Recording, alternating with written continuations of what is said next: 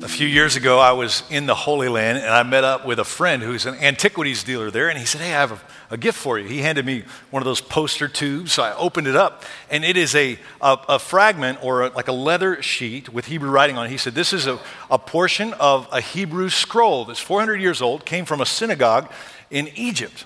I said, man, I can't accept that. I mean, this is way too valuable. Uh, this is, this is, I can't do this. And he said, no, there's two things you need to know. He said, first of all, the nation of Israel frowns on uh, selling copies of the Torah. So I can't really sell it. I want to gift it to you. And he said, second of all, you know, not to minimize the gift, but he said, 400 years is not that old. He said, my house is older than 400 years.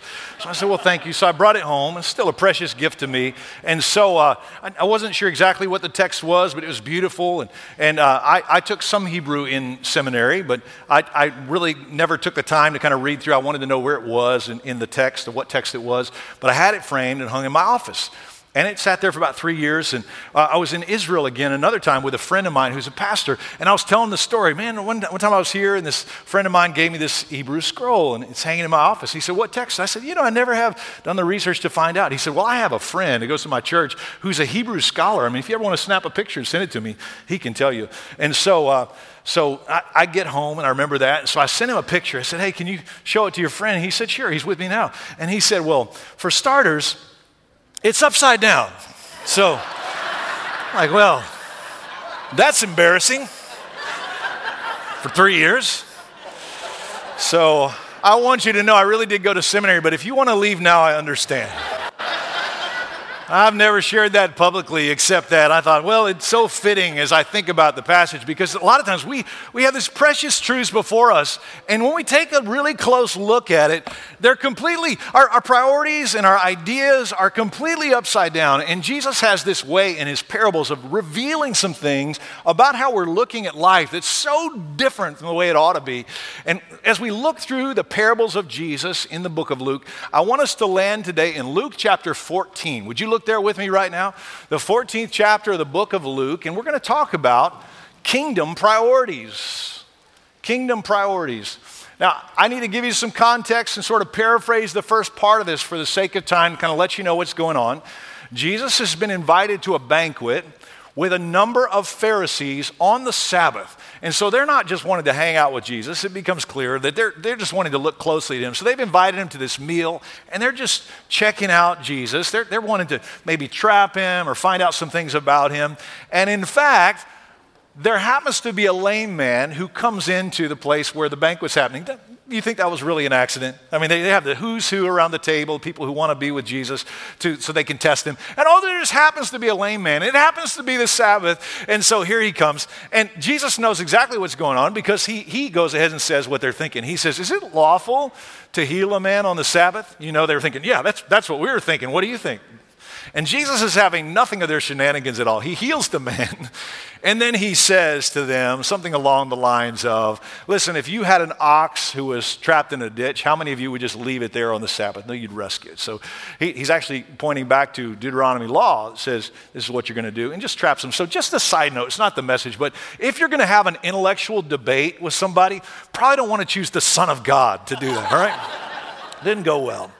And so then he begins to teach them. Remember, they're at a banquet, and he says, Listen, when you recline at the table, you come to a banquet. In those days, it was common for the most important people to sit the closest to the host. And he said, Don't, don't assume that you're supposed to be the most powerful and most important and sit up close. Sit at the end of the table. You can always be invited back up, but how embarrassing if you have to be pushed back because somebody more important comes. He's saying, You need to re-evaluate uh, uh, how you think about power. And then he tells them further down in verse 13 how when they host a banquet, they should invite the ones who are seen as less powerful. Look at verse 13. On the contrary, when you host a banquet, invite those who are poor, maimed, lame, or blind, and you will be blessed because they cannot repay you, for you will be repaid at the resurrection of the righteous. So he's saying, listen, you need to think differently about power, change your perspective here. And then he talks about the resurrection of the righteous, which leads to the next question. So it's not unusual. Remember, they've been sitting with Jesus here, they've witnessed the healing on the Sabbath, they're, they're t- testing him. And so it probably makes sense that the next thing comes up. This man says something in verse 15. When one of those who reclined at the table with him heard these things, he said to them, Blessed is the one who will eat bread in the kingdom of God. And he's just not talking about having a meal in the kingdom. He's talking about the last days, and he's talking about some prophecies they would have known, like Isaiah 25, 6, that, that there is going to be a banquet with Messiah uh, when he returns. So they're looking forward to that time together. So he's, he's saying something that would be natural. But in the context here, he's also establishing conversation to probably test Jesus again to see what he's going to say. How do you feel about this banquet? And, and, uh, and how do you feel about the Messiah? So they think they've got Jesus, and Jesus proceeds to tell them a parable that has everything to do with that banquet. If you look closely at what Jesus says next, you're going to find he reveals a great deal about priorities in the kingdom of God. In essence, he's saying, okay, you want to talk about the kingdom? I'll talk about the kingdom. But you need to know that your picture of how this is going to go is so completely upside down. So let's talk priorities. When we think about priorities, I don't want you to think so much about, oh, I need to make a priority list and think about that. I, I want you to think about your core priorities, like what really motivates you, drives you. When you get up in the morning, what's the first thing that comes to mind? What, what, do you think about? What do you dwell on? When you go to bed at night, when you shut off the light, what are you thinking about? Right? When you think about those things that you say yes to at the expense of everything else, like I'll clear the calendar if that opportunity comes, that tells you your real priorities, right? Jesus is talking about that stuff. And he's going to share with us a different way of looking at our priorities in light of three essential truths. In fact, I'm just going to go ahead and, I don't normally do this, I'm just going to give them to you at the front, and then we'll explain how he outlines these because Jesus tells us three truths about our priorities. First of all, he shares an unbeatable invitation, he shares some absurd alternatives, and then he shares amazing grace. An unbeatable invitation, some absurd alternatives, and then he talks about amazing grace. So let's talk about this unbeatable invitation. Listen, the offer to enjoy Christ and walk with him and know him will never be matched. You're not going to get a greater invitation than what God has offered us in the Christian life. Look down at verses 16 and 17. Then he told him, A man was giving a large banquet and invited many. At the time of the banquet, he sent his servant to tell those who were invited, Come, because now everything, everything is now ready. In order to really appreciate this, we need to view it, uh, its cultural meaning and its symbolic meaning. So let's start with the cultural meaning. If you heard this in the first century, you'd understand that there were two invitations given to a banquet. First of all, the initial invitation said, Will you come? And once you said yes to that, you're compelled because that tells them how many uh, animals they need to prepare, how much barbecue to make, you know, how, how, much, how much to invest in this. So when, when you say, yes, I'm coming, that's the invitation, yes. And then there's a second invitation because you don't just get a time for that. On the day of the feast or the, the, uh, the banquet, then uh, word goes out, okay, it's time to come. Everything's prepared, now you come. That's the second invitation. So we need to understand what's taking place here. He's issued an invitation to these people, and they've already said yes to that invitation, that first one. And, and, and so then they didn't show up, you're going to see. They didn't show up for the second invitation. They said, no, no thanks. It doesn't happen that way. Like it can't be in this time, in the first century, for this to take place. Imagine if you paid for an exorbitantly expensive banquet. I mean, it was just really stretching your budget, but you wanted to bless some folks. And so you had this banquet and you invited people and you dropped like $10,000 a person on this banquet. And you said, Are you coming? They said, Yes. And the day comes and then they go, Ah, I had something come up. Not interested. And now you get the picture of what's taking place here because uh, this is an incredible invitation that's given. Now, the symbolic meaning of what's taking place here is not that hard to interpret, right? Jesus is sitting at a banquet with Pharisees. He's been talking about banquet. He's been talking about the, the banquet with Messiah, and, and he's been asked this question about a banquet, and now he starts telling a story about a banquet. Listen, the master in this parable is God. This, the master is Jesus here, okay? The guy just brought up the banquet, and here's what he's talking about. So let's look at some traits about this banquet. First of all, it was a large banquet. It was massive. God doesn't do anything halfway. Jesus said, I have come that they might have life and have it more abundantly, right? God does, when God does something, it's great. God has called us into a life that's extraordinary. It's exhilarating. I want you to notice that the host invited many. Scripture says God is not willing that any should perish, but that all should come to repentance. In this case, what we see, when he invited many in the account, he's talking about the nation of Israel, and then even beyond the nation of Israel. He's invited many to the banquet. We'll never come across somebody who's not a candidate for God's forgiveness. We share the love of Christ with them.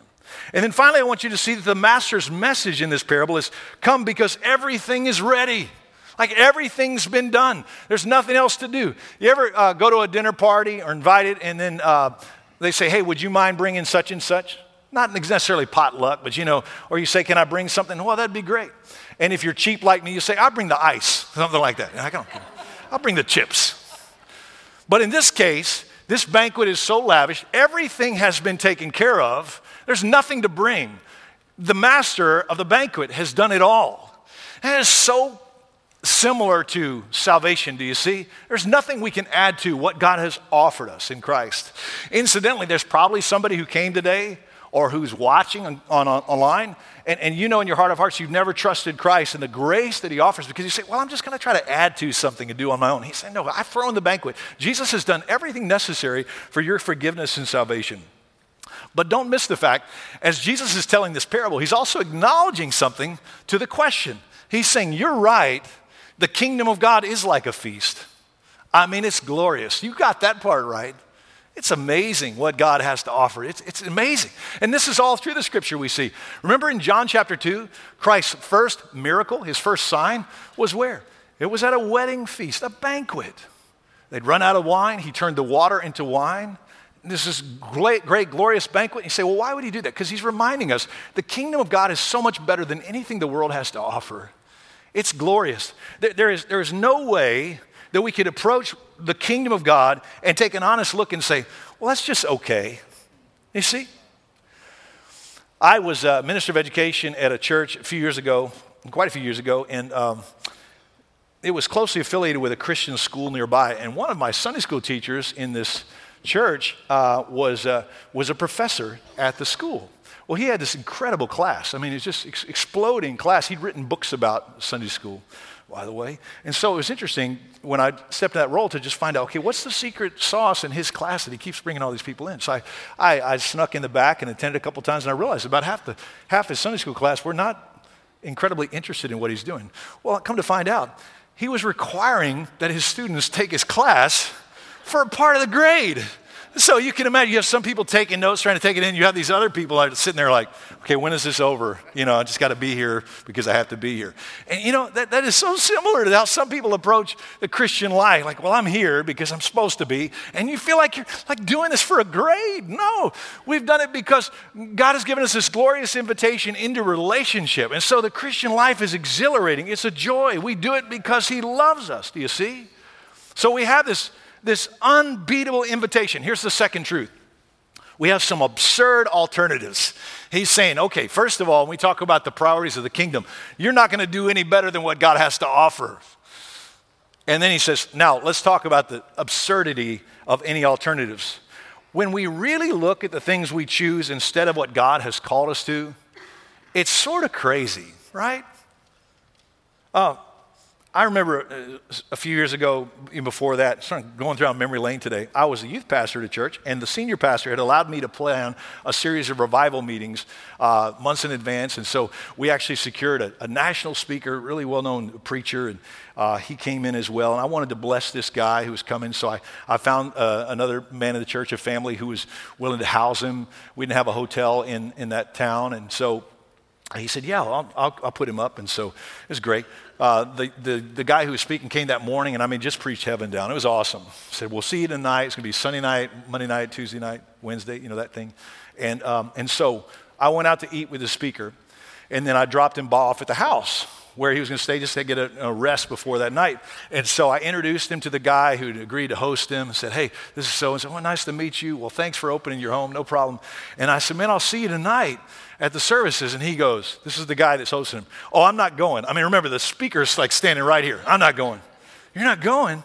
No, he dead serious. He looks at me. He goes, America's Funniest Home Videos comes on on Sunday night. And I, it's my favorite show. Like, he's standing right here. Well, I, I, I didn't know what to say. But 30 years later, I'm still talking about it. Like, that's crazy, right?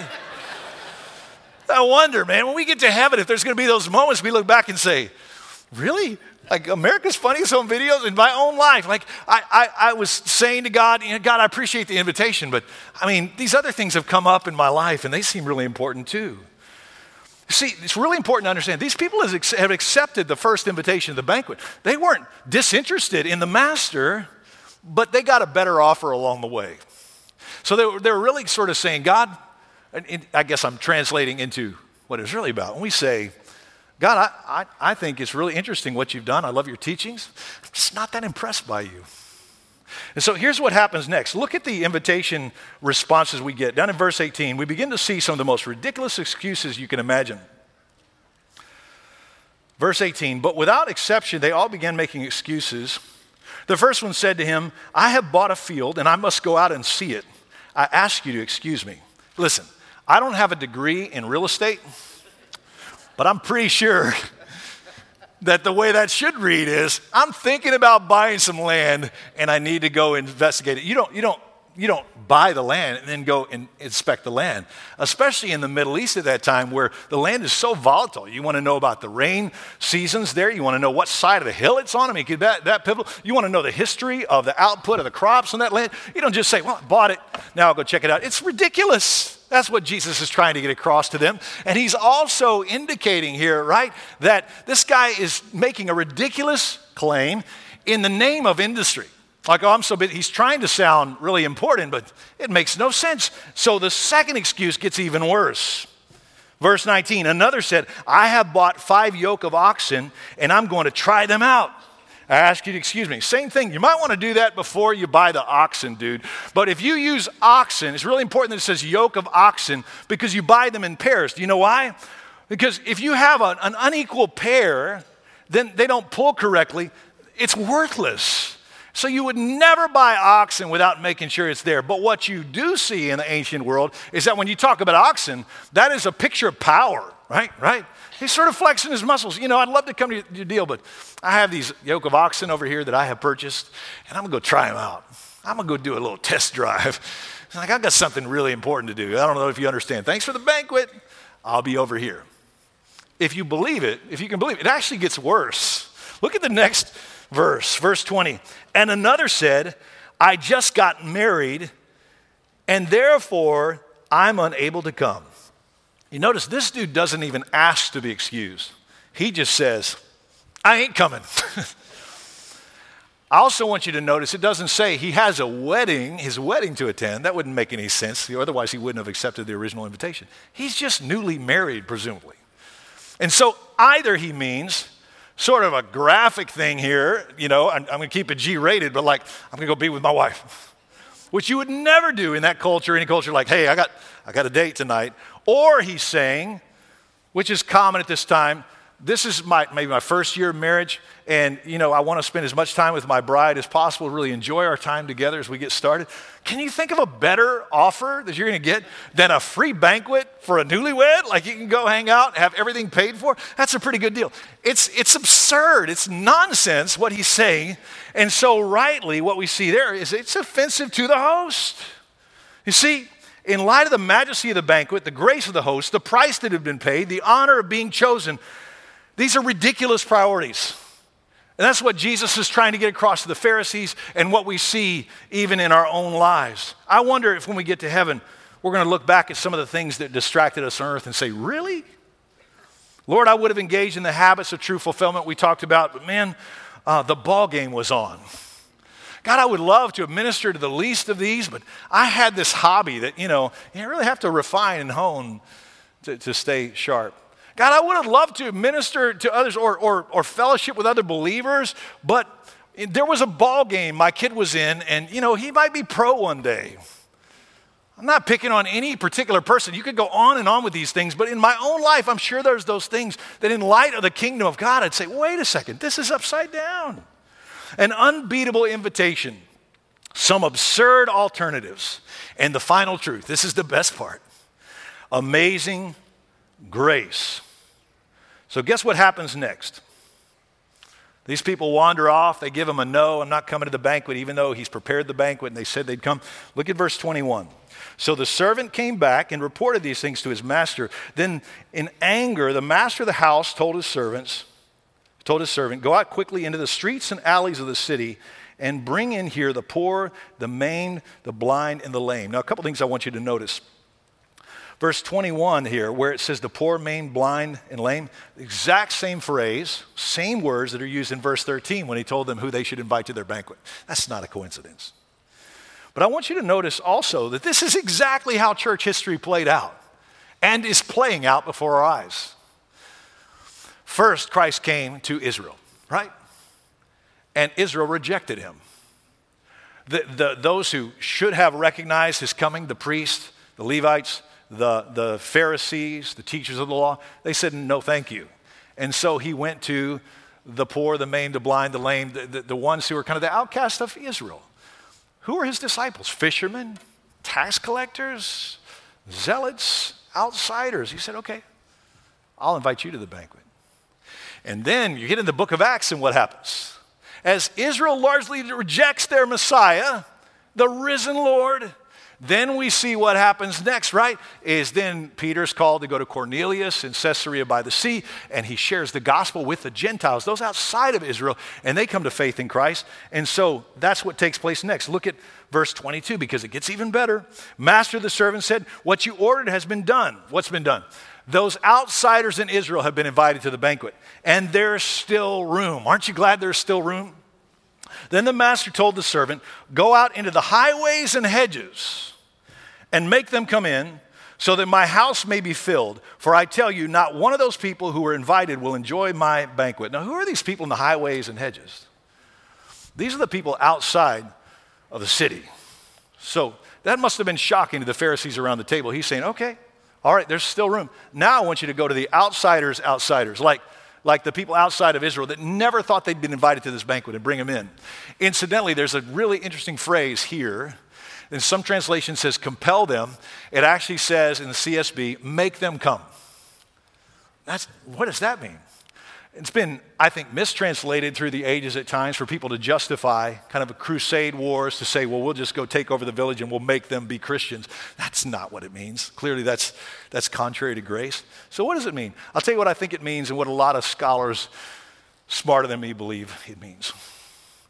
You're now sending the servant out in this parable to the highways and hedges. So, these are the people that are, I mean, on the fringes who are desolate, they don't even imagine that they would ever have any hint of a relationship of any kind with this master. So the servant goes out and says, Hey, you know the master up on the hill? He'd like for you to come to this banquet. And they go, No way. You must have the wrong guy. I mean, do you understand who I am and where I've been? No, I'm not coming. They're not denying that they'll come because they don't believe that the banquet's great. They're saying, I'm not worthy to come to the banquet. So when he says make them come, he's saying, Servant, I want you to tell them and uh, help them understand no, this banquet is actually for you. In fact, the moral of this story, do you see, is that the people who show up at the banquet and say, Hey, look at me.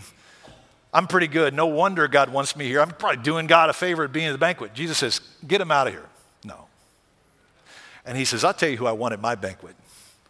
The dude who says, There is no way that God would want me at his table. I want that guy. I want that lady. That, my friends, is grace. You see, Jesus said the host turned aside the people who, who thought they had a competing affection, were sort of marginally interested in him. And he said, I want the one who doesn't think he's even worthy. I love how this plays out. You see, what, what it doesn't say here is Jesus saying, you need to get your priorities straight because you need to be more disciplined. You need to get your priorities straight because I want you on your best behavior. You need to get your priorities straight because I, I want to be toward the very top of your busy schedule. No. No, he's saying, I want you to reorient your priorities because you understand how much I love you. Do you see? How much you've been given. And that changes everything about our priorities. A few years ago, Len and I had moved from one house to another, and when you do that, there's a lot of logistical things you have to do, setting up power and utilities and all that, and you have to set up a trash schedule. So we set up, it's different at every house, every neighborhood, and in this case, they said, okay, we come once a week, you need to have your trash at the curb by uh, 6 a.m. on Thursday morning. Okay, fair enough. So the first week comes by, we just been there, we put the trash out the night before, and then we heard him come about seven. That's not that unusual. And so the next Wednesday, fast forward, Wednesday night, I was speaking somewhere, got in real late, like well after midnight, and I'm exhausted. I get in bed, and my wife Lana says, Hey, listen, we just, you know, when you move, you get extra trash. Like you have piles of trash. And, and so she said, you know they come, they say have it out before six. Do you want to go ahead and move it out before you go to bed? I'm like, I'm exhausted, darling. And, you know, I know from my experience that they don't come till seven. I had one week experience, by the way. so we didn't have an argument per se, right? She just said to me, she said, let me tell you something. We got a pile of trash in the garage. And if the trash comes and, and it's not out there and we have to trip over that all week long, it's going to be a long week. Do you understand? So now there's principles of manhood involved. I'm like, I ain't taking the trash out. I said, darling, I'll take it. Thank you. I got one amen from a really not very smart guy in the room. So, so we go, we go to bed, and you can probably guess what woke me up. 6:30 in the morning, I hear the hydraulics of the trash truck, and then I hear my wife say, "Do you hear the trash truck?" yes, I do. So I had a decision to make. I could either listen all week long, or I could make a run for it. Some of you have made a run for it, right? Jump out of bed. I have on gym shorts, no shirt, no shoes, obviously. Go in the garage, pop the, the garage door, grab as much as I can carry under my arm, and I grab, and I've got the, the bin, you know, with the wheels, and I'm running down the, the street. And, you know, I had one advantage. They had to stop like every 20 feet or so. So they had a pretty good head start, but they were stopping. I knew I'd catch them eventually. And so I'm trying to get their attention, wave them down. So I finally caught them out of breath, trying to explain to this guy, look, we just moved, and my wife said, I need to do this. And we didn't even speak the same language, but our eyes connected. and this dude was like, I got a wife too, brother. I know exactly how you feel. Right. So we get it all done. My adrenaline starts to go down. My heart rate's going down. I'm like, thank you, Lord. And then I turn around. I'm walking back to the house, like dragging this behind me. And it dawned on me, like everybody's up having breakfast in the neighborhood, probably, looking out the window at this crazy dude that just moved in with no shirt on. His hair's out to here, barefoot. Like, I'm like, from here forward, I'm going to be like the trash dude, the garbage guy in town. That's what they're going to know me as. That's going to be my legacy here. You know, I wonder I wonder a little closer to home if there's going to be times at the end of life where we look back and say, man, I spent like way too much time chasing garbage when God had something so much better for me. And that's, I think, what Jesus is trying to show us. Do you see? In fact, this isn't just applicable to the Pharisees around the table who had rejected Christ. It's applicable to us. I think of Revelation 3:20. Jesus is speaking to the Laodiceans who are very similar in their casualness about Christ and Christianity. And Jesus is saying to them, Listen, I, I wish that you were hot or cold, but you're neither, so I'll spit you out of my mouth. And then he says something really interesting, an invitation. And granted, it is to a whole church, but I think it applies to our hearts because it tells us something about Christ's heart. Revelation 3:20, see, I stand at the door and knock.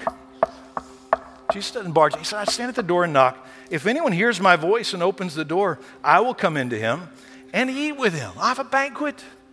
I'd love to have a banquet with you. I'd love to share a banquet with you and he with me. Isn't that cool? So, as we think about our priorities, I'm sure that there's probably some here, and you're saying, man, Pastor, this is great for those who it's not too late for, but I mean, you don't understand my shameful past and all this stuff. And so I, I don't have those priorities anymore, and it's too late. And you need to know, on the authority of the Word of God, Jesus wants to have a banquet with you. You say, oh man, I, I wish I'd heard this 30 years ago, but right now, I mean, just caught up in all this stuff, and I'm so busy.